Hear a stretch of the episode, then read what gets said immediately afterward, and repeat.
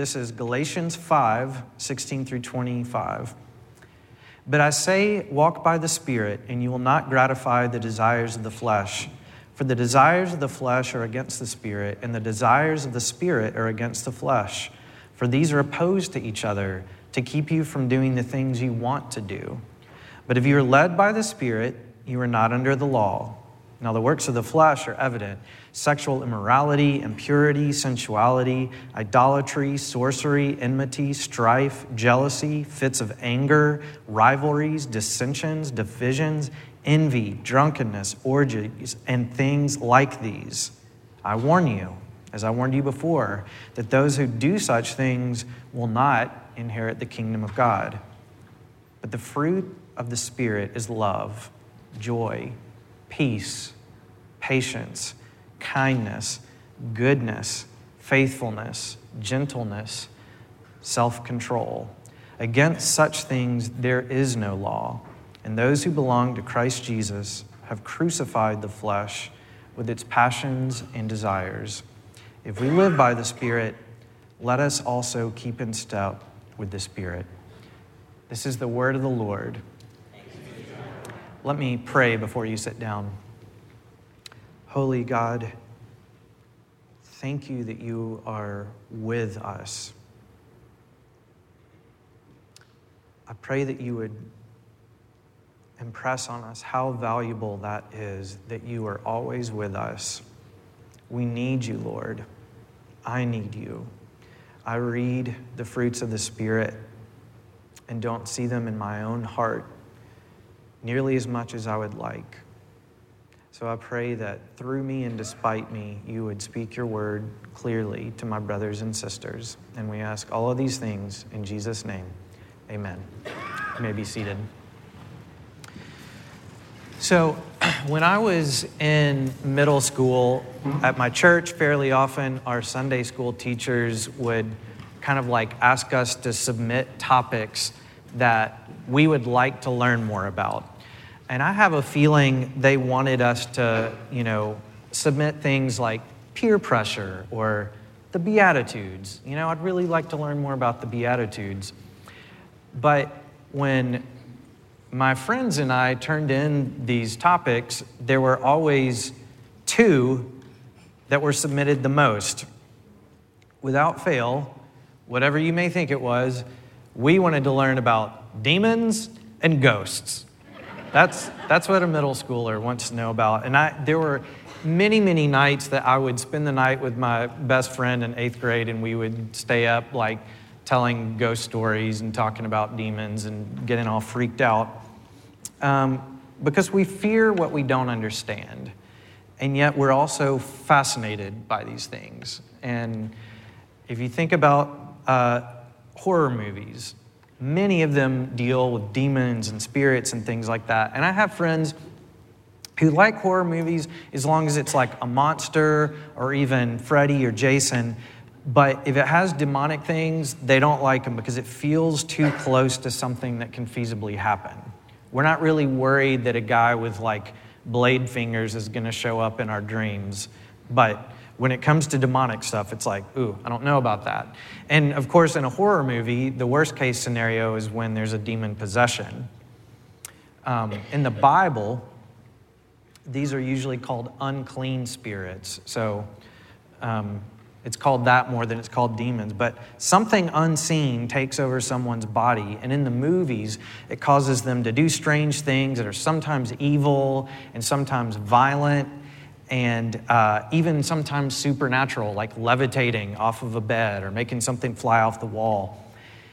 We fear this because it seems to us so powerful and so out of our control. And this morning, we're going to talk about a possession that is powerful and supernatural. And if this spirit gets into you, it'll wreck your life and it'll make you do things that no one knew was possible. And uh, as I was writing all this, I realized this might be the weirdest sermon I've preached, if not the weirdest sermon that you've heard, because we're already talking about demons and horror movies, and we still have sorcery and orgies to go. So it's, it's going to be a wild Sunday. Um, but those are not the best parts. there, there are better parts than that to come. So let's jump in. Paul says a lot to us here, but there are only two times that he directly tells us to do something. And it's really two different ways of saying the same thing. And this is in verse 16 and verse 25. Paul tells us to walk by the Spirit, and then he tells us to keep in step with the Spirit. So they're both sort of walking imagery. So the question that we need to ask this morning, really not just this morning, but all of our lives, is what does it mean to walk by the Spirit? And the Greek word that Paul uses for walk is peripateo, and you don't have to remember that. It's, it's neither here nor there. But peripateo is the regular old run of the mill word that just literally means walk. It's not like, ooh, it has this obscure mystical meaning. Um, in Matthew 4:18, it says Jesus was walking by the sea, peripateo. Um, Everywhere else in the New Testament, when this word is used, it just means walk. But Paul tends to use it metaphorically. For example, you may be familiar with 2 Corinthians 5 7 that says, For we walk by faith, not by sight. Or you've probably heard Ephesians 2:10 that says, We are his workmanship created in Christ Jesus for good works, which God prepared beforehand that we should walk in them. So Paul is using this metaphorically. It clearly means something more than just strolling down the road. But before we can really answer the question, what does it mean to walk by the Spirit, we have to ask a different question Who is the Spirit? And if you don't know the context of this passage here in Galatians, it's helpful to know that Paul is writing to people who are already Christians. So he doesn't explain which spirit he's talking about because for his audience, it was understood but I want to make sure, if you're not familiar with it, that you understand who he's talking about. The Spirit here is not a what, the Spirit is a who. And the Spirit is not an it, the Spirit is a he. The Spirit is personal. He's not an unclean spirit like the ones that Jesus cast out. He is the Holy Spirit, the Spirit of God Himself.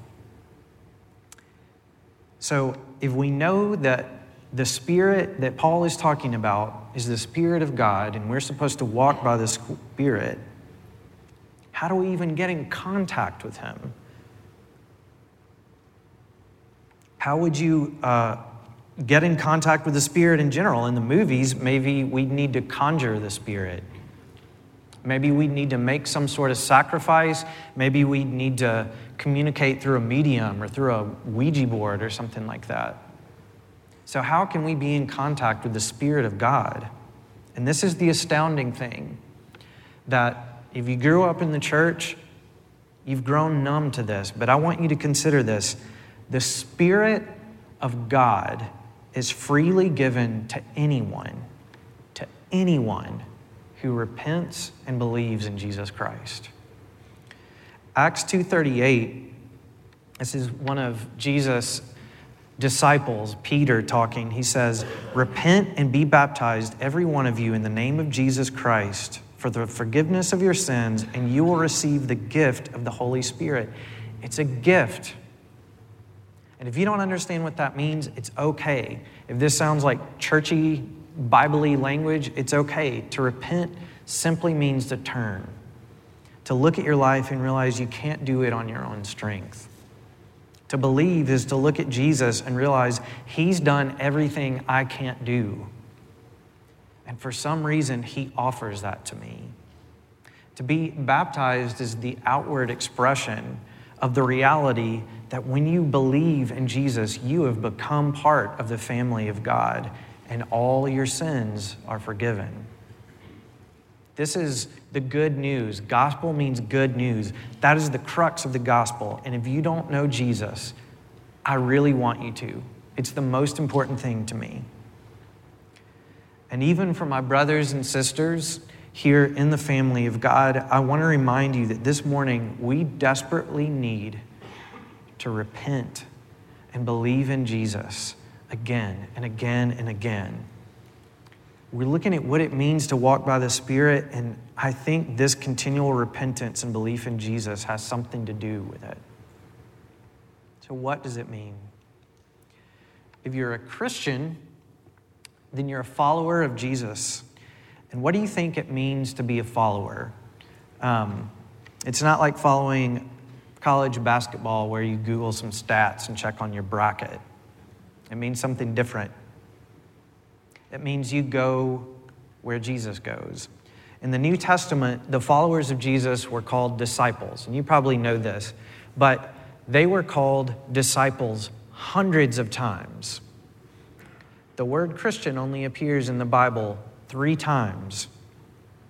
It has recently been impressed upon me. Many of us would say that we're a Christian, far less of us would say that we're a disciple of Jesus. But the, the writers of the New Testament make no distinction.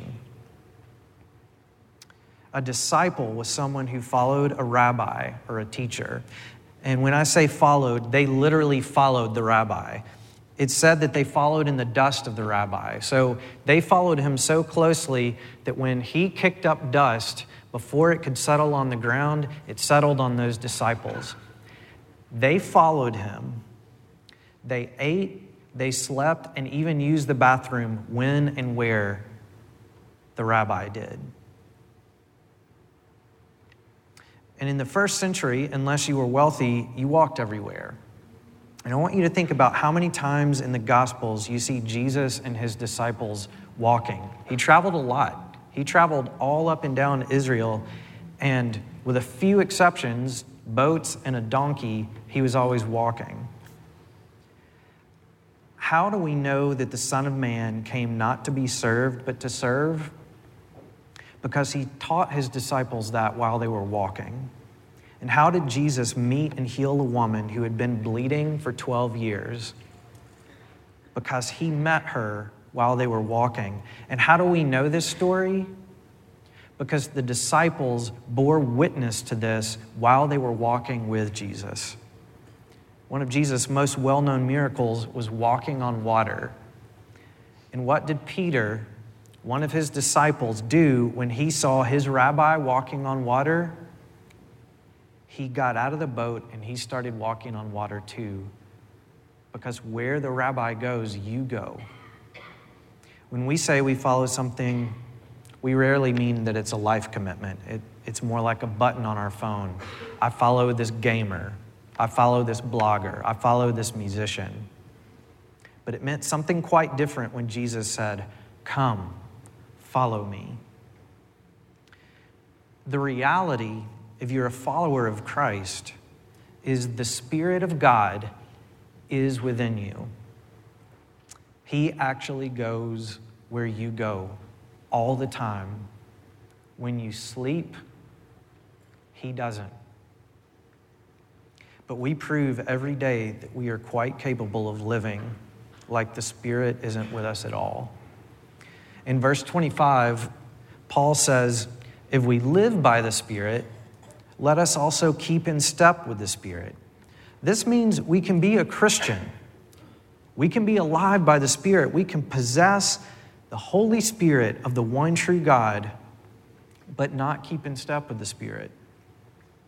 To walk by the Spirit doesn't mean you check in with the Spirit once a week at church or before you fall asleep at night. It means you follow Him closely, even to the extent that you go places and say things and do things that may seem odd to those who are out of step with the Holy Spirit.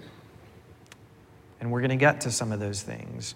But first, let's read on. Read verses 16 through 18 with me.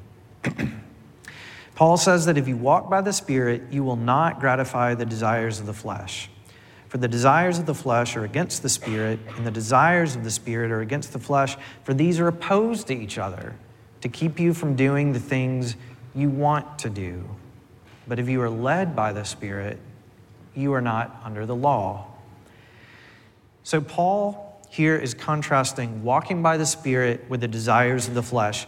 And up to this point in Galatians, even if you haven't studied Galatians, if you've just casually paid attention to the sermons that um, Tyler's been going through, you've probably noticed that um, Paul contrasts uh, the law a lot with the gospel. Paul's been telling us not to rely on works of the law for justification, for life with the family of God, for salvation. But he kind of turns a corner in chapter 5, and rather than justification before God, Paul is showing us something else that the law is powerless to do. The law is powerless to overcome the desires of our flesh. The law can't do anything about your heart and your desires. The way to overcome the desires of your flesh is to be led by the Spirit. Galatians chapter 5 begins by talking about the freedom that Jesus Christ gives us. It talks about how he freed us from the slavery of the law, but he also freed us from slavery to sin. He freed us from our unhealthy desires that ultimately do us and others harm. So by contrasting the spirit and the desires of the flesh, I want to make this clear. Paul is not insinuating that our flesh, that our physical bodies are somehow evil.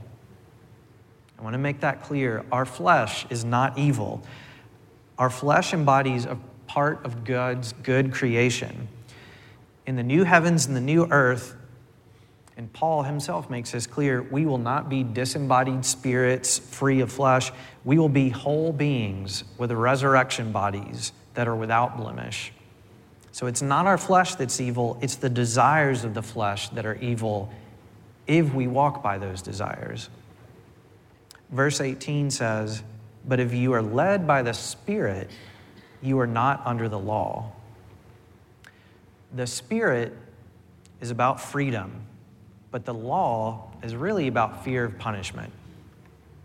And I think I can illustrate this if you're driving down Sandspur to get here to Orangewood and that digital sign is flashing that you're doing 32 and a 25, you're going to hit your brake. Right? And there's probably 10% of you in the room who are better people than I am, and it's because you have a genuine concern for the health and safety of anyone on or around Sandspur. But for the other 90% of us, it's because we don't want to get a ticket. Right? And I can tell you, 0% of you hit the brake because of your deep affection and love for the civic authorities in the city of Maitland. If we're under the law, we may do the right things, but we do them simply because we're obeying the laws and avoiding the uh, punishment. The Spirit of God doesn't set us free from the law and say, run amok, Go kill some people, doesn't matter anyway, YOLO. That's not what the Spirit of God does. The Spirit of God changes our hearts so that we actually become the kind of people who are like Jesus. All those laws show us this is how Jesus lived. If we walk by the Spirit, it means we're avoiding two extremes. We're avoiding the extreme of slavish rule keeping but we're also avoiding the extreme of doing whatever the flesh desires. What would the extreme of doing whatever the flesh desires look like? Well, read 19 through 21 with me, and Paul gives us a glimpse. It's that long list that you almost zone out and stop paying attention to, but I want you to pay attention to it. Now, the works of the flesh are evident sexual immorality, impurity, sensuality, idolatry, sorcery enmity, strife, jealousy, fits of anger, rivalries, dissensions, divisions, envy, drunkenness, orgies, and things like these. I warn you, as I warned you before, that those who do such things will not inherit the kingdom of God. Now, I want to quickly walk you through this list and point out a few things. First of all, this is not an exhaustive list. In verse 21, Paul says, and things like these, meaning there's more than this, but you get the picture. The list begins with sexual immorality, and the word used for this originally had referred to prostitution, but by the time Paul was writing this letter, it had long since um, begun to bear the meaning any sexual activity outside the marriage of a man and a woman. So I want to make explicit what Paul is making explicit here. If you are walking by the Spirit, the Spirit is never going to lead you to a place where you are participating in sexual activity outside of marriage. Never. If anyone ever says, Well, God's telling me, or I have peace in this, here's your evidence. The Spirit of God is never going to lead you there. Next, he talks about impurity, which can also be translated uncleanness. In some translations, it is. And in the Old Testament, if you, say, buried your grandmother, you would be ceremonially unclean for a period of time.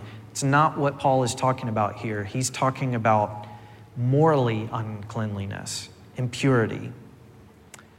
He also talks about sensuality, which we don't always think of as a negative term, but it is in this case. And again, Paul is not speaking against our senses. We are sensual beings, and it's a good part of God's design that we can engage all five of our senses, that we can smell, that we can taste.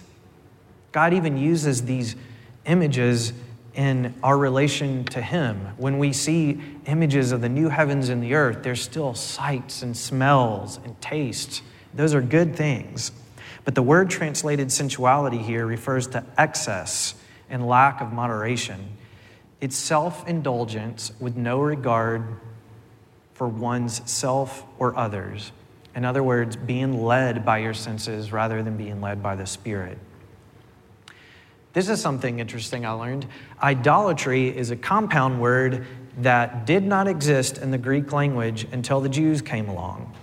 Because you have to remember, Greeks and Romans had no problems with idols. They had no problems with bowing down, bowing down before a statue or before an emperor. No problems with this. But then the Jews come along and they say there's one true God, and they had to create this word. And it's two words put together that simply means image worship or idol worship. Now, of course, most of us aren't bowing down to images or statues or something like that, but I don't have to tell you that we still worship idols today. The Greek word translated sorcery is pharmakeia. Again, you don't need to remember that, but pharmakeia is where we get the word pharmacy from. Pharmakeia is most literally translated drug induced spells. So the word generally refers to the use of drugs with two major uh, negative connotations. One is used for poisoning, the second is using drugs in the context of practicing sorcery.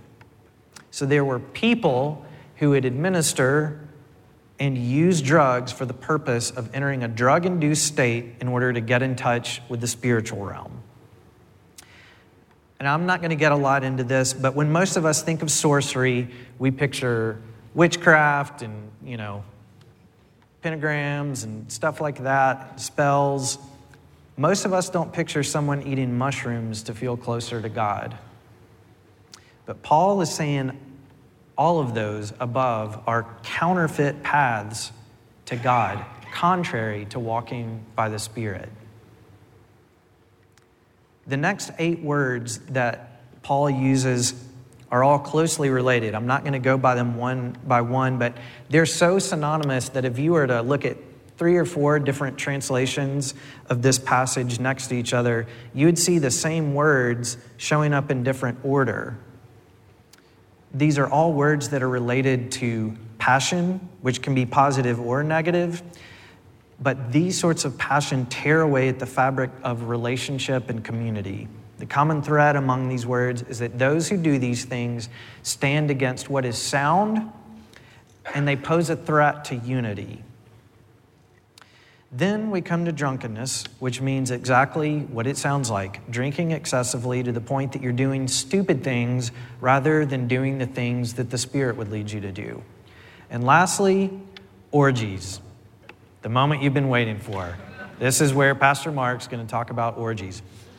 Uh, several years ago, uh, when my wife was on staff at First Pres doing student ministry, on a Sunday morning, I was in the student ministry Sunday school, and it was for middle school and high school, but the reality is there were about 30 middle schoolers there and one high school kid. And he was a high school senior. And I knew him really well because he had been in my small group for a long time. So I'm sitting next to this guy, and he is such a gentle soul, but he's a little sheltered. And on top of that, he talks just like Steve Urkel from Family Matters, if, if you know what that means. So we're going through Galatians and we come to this passage and they're going through verse by verse and having a you know kid read it. And so like a kid, you know, probably like a sixth grader reads this and then everybody laughs. And this kid, whose name I won't mention, turns to me and he's like, in front of everyone, out loud, Hey Mark, what's an orgy? Um, and that was the moment where, like any of you would have, I looked to the heavens and said, Lord, come quickly. um, orgies are perhaps not what immediately comes to our minds in our modern context, although I'm positive what immediately comes to mind is covered when Paul said, and things like these. But in Paul's day, drunkenness and orgies were very related. The word that we translate orgy is komos. Again, you don't need to remember that. I just want to look smart. Um, but it's an ancient Greek word that was originally the name for a festival procession in honor of Bacchus. And Bacchus was the Greek god of wine. And I'm going to read for you a definition from an old Greek lexicon, not because I really need to, but because I thought it was hilarious. I don't know that it was an like old British dude in the 1800s who wrote that wrote this definition, but it's what I picture in my mind. So here's the definition of uh, komos a nocturnal and riotous procession of half drunken and frolicsome fellows who, after supper, parade through the streets with torches and music in honor of Bacchus or some other deity. The phrase frolicsome fellows just got me. I, I had to do that. Okay. Um, as if talking about orgies wasn't irreverent enough. Um, but here's what I want you to hear. By Paul's day, that term, komos, came to be used for any overindulgence, even eating beyond the point of being full. So I want you to think about your YouTube consumption, your Netflix binges, how much chips and salsa you find yourself eating just because it's free at a Mexican restaurant. Uh, you may think you've got a clear conscience when it comes to orgies, but according to Paul's historical context, probably none of us has a stone to throw here. And in verse 21, he ends by saying, I warn you, as I warned you before, that those who do such things will not inherit the kingdom of God. Have you ever struggled with jealousy or anger or gossip? Have you ever seen the way this person's leading and thought, I could do a better job than them? In fact, I'm going to let some of my friends know I can do a better job than them. If this list of sins convicts you, then there's good news multiple bits of good news. One comes from me just going into the Greek again. And in fact, if you um, if you're reading in your actual Bible, you might have a little asterisk there, and it says the ESV says, "Those who do such things will not inherit the kingdom of God." That word "do," we don't have a lot of different ways of translating that, but it because of the tense and things like that, it actually means something like those who go on practicing these things making a practice of these things. I can say with full assurance that I've done many things in that list, and so have you. But we don't have to live that way anymore. We don't have to go on making a practice of those things. You're not a slave to the law. You're not a slave to the desires of your flesh. Remember who you are. The Holy Spirit is not one that screams in our ears and nags us, he has a still small voice saying, Remember who you are, a follower of Jesus, a child of God. So you can walk by the Spirit. And now we get to the best part. Here's what happens when we walk by the Spirit. Read verses 22 and 23 with me. But the fruit of the Spirit is love, joy, peace, patience, kindness, goodness, faithfulness, gentleness, self control. Against such things, there is no law.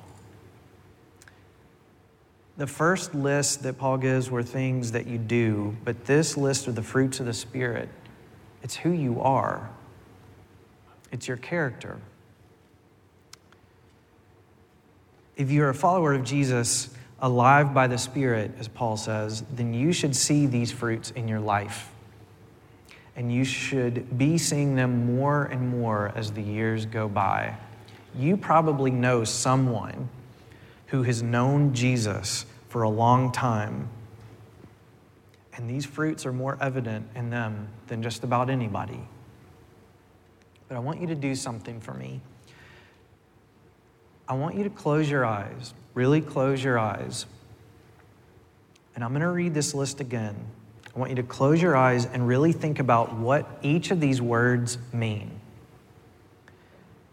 And as I read them, I want you to ask yourself would the people who know me best say that I have this? Love,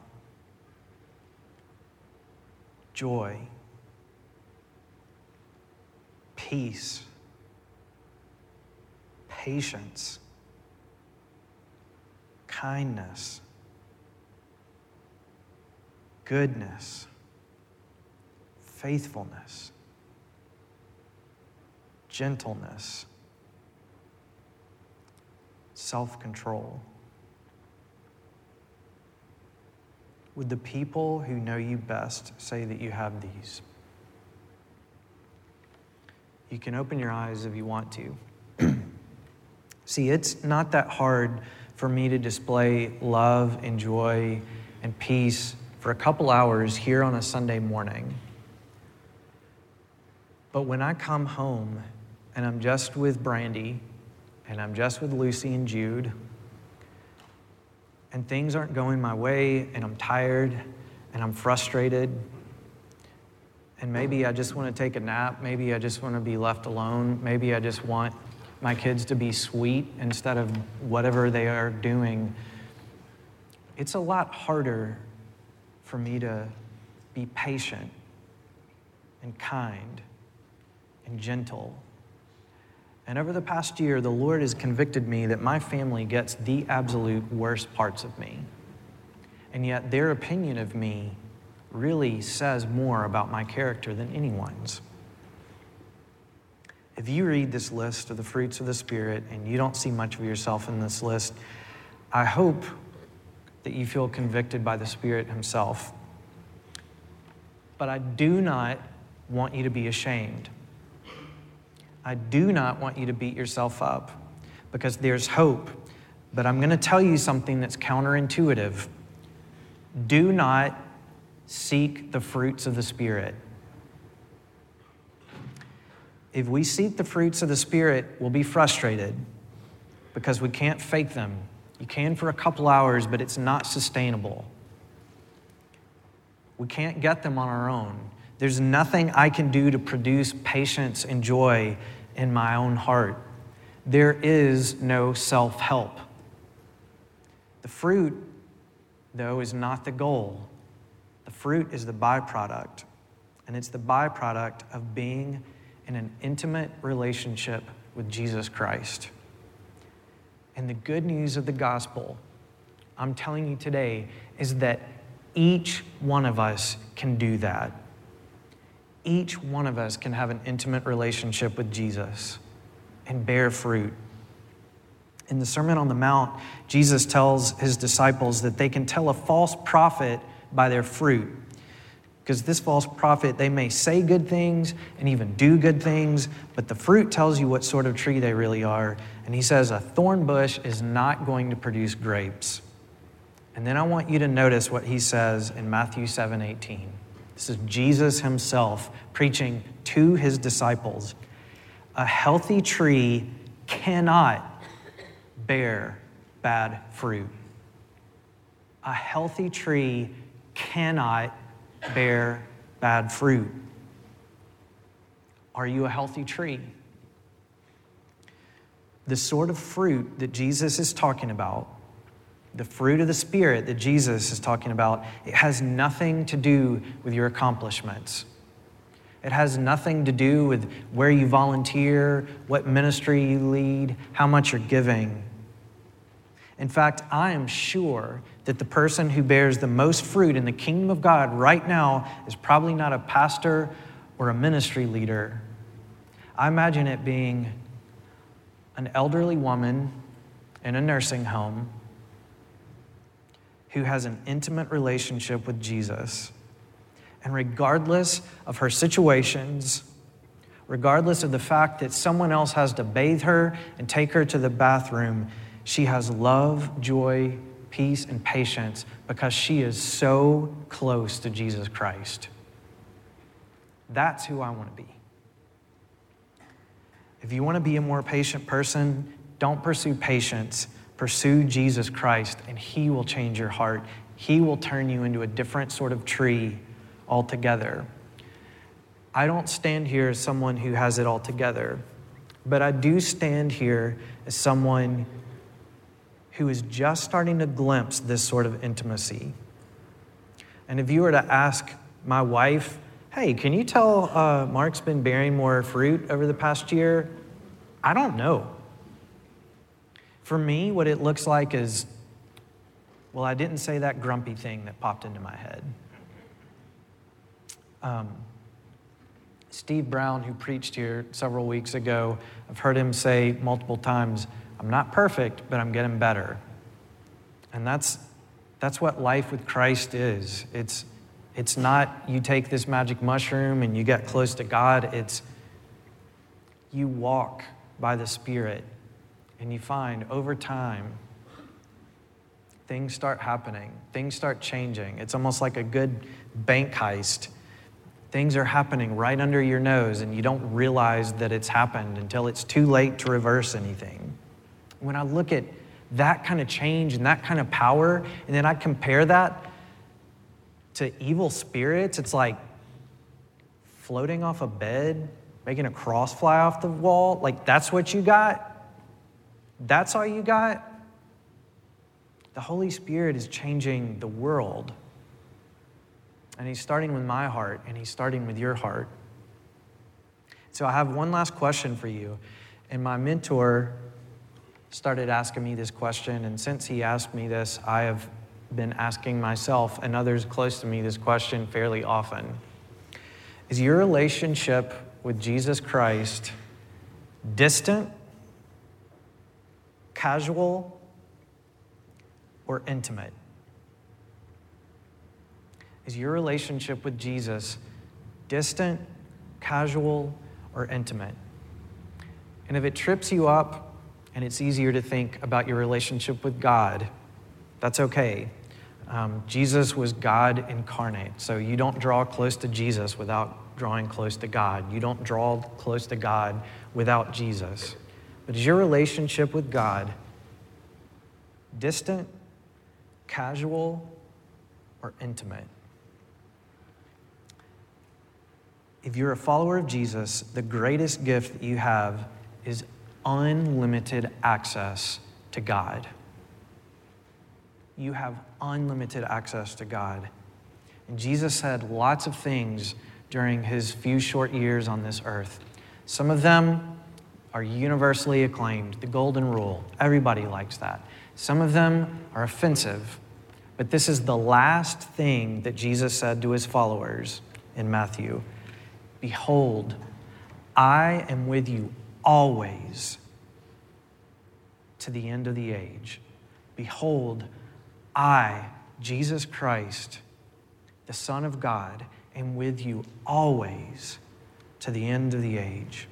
He's with you because His Spirit is with you. To walk by the Spirit is to go where He goes. And in order to do that, we have to communicate to Him constantly, communicate with Him, listen to Him. And if you do this, I promise it will change you. And you will find that you start naturally and effortlessly bearing good fruit. That's my hope for each of us. Let's pray. Lord God, Lord Jesus, Holy Spirit, you are with us always. When we go to work, when we go to sleep, when we go to class, when we are stressed out, when we are alone, when we're angry, even when we're angry because the things you're doing don't make sense to us, you are with us always. You will never leave nor forsake us. Let the weight of that hit us this morning. Let us vow, wherever we are on the spectrum with our relationship, whether it's distant, casual, or intimate, let us vow to take advantage of the gift of the Spirit, to walk by your Spirit, to take advantage of the gift of your availability, and to move farther toward intimacy with you. And for anyone here who has never tasted that intimacy, who doesn't know Jesus as friend and brother, and also as King and Lord, I pray that you would draw them to yourself. And we pray all of these things in the blessed name of Jesus Christ. Amen.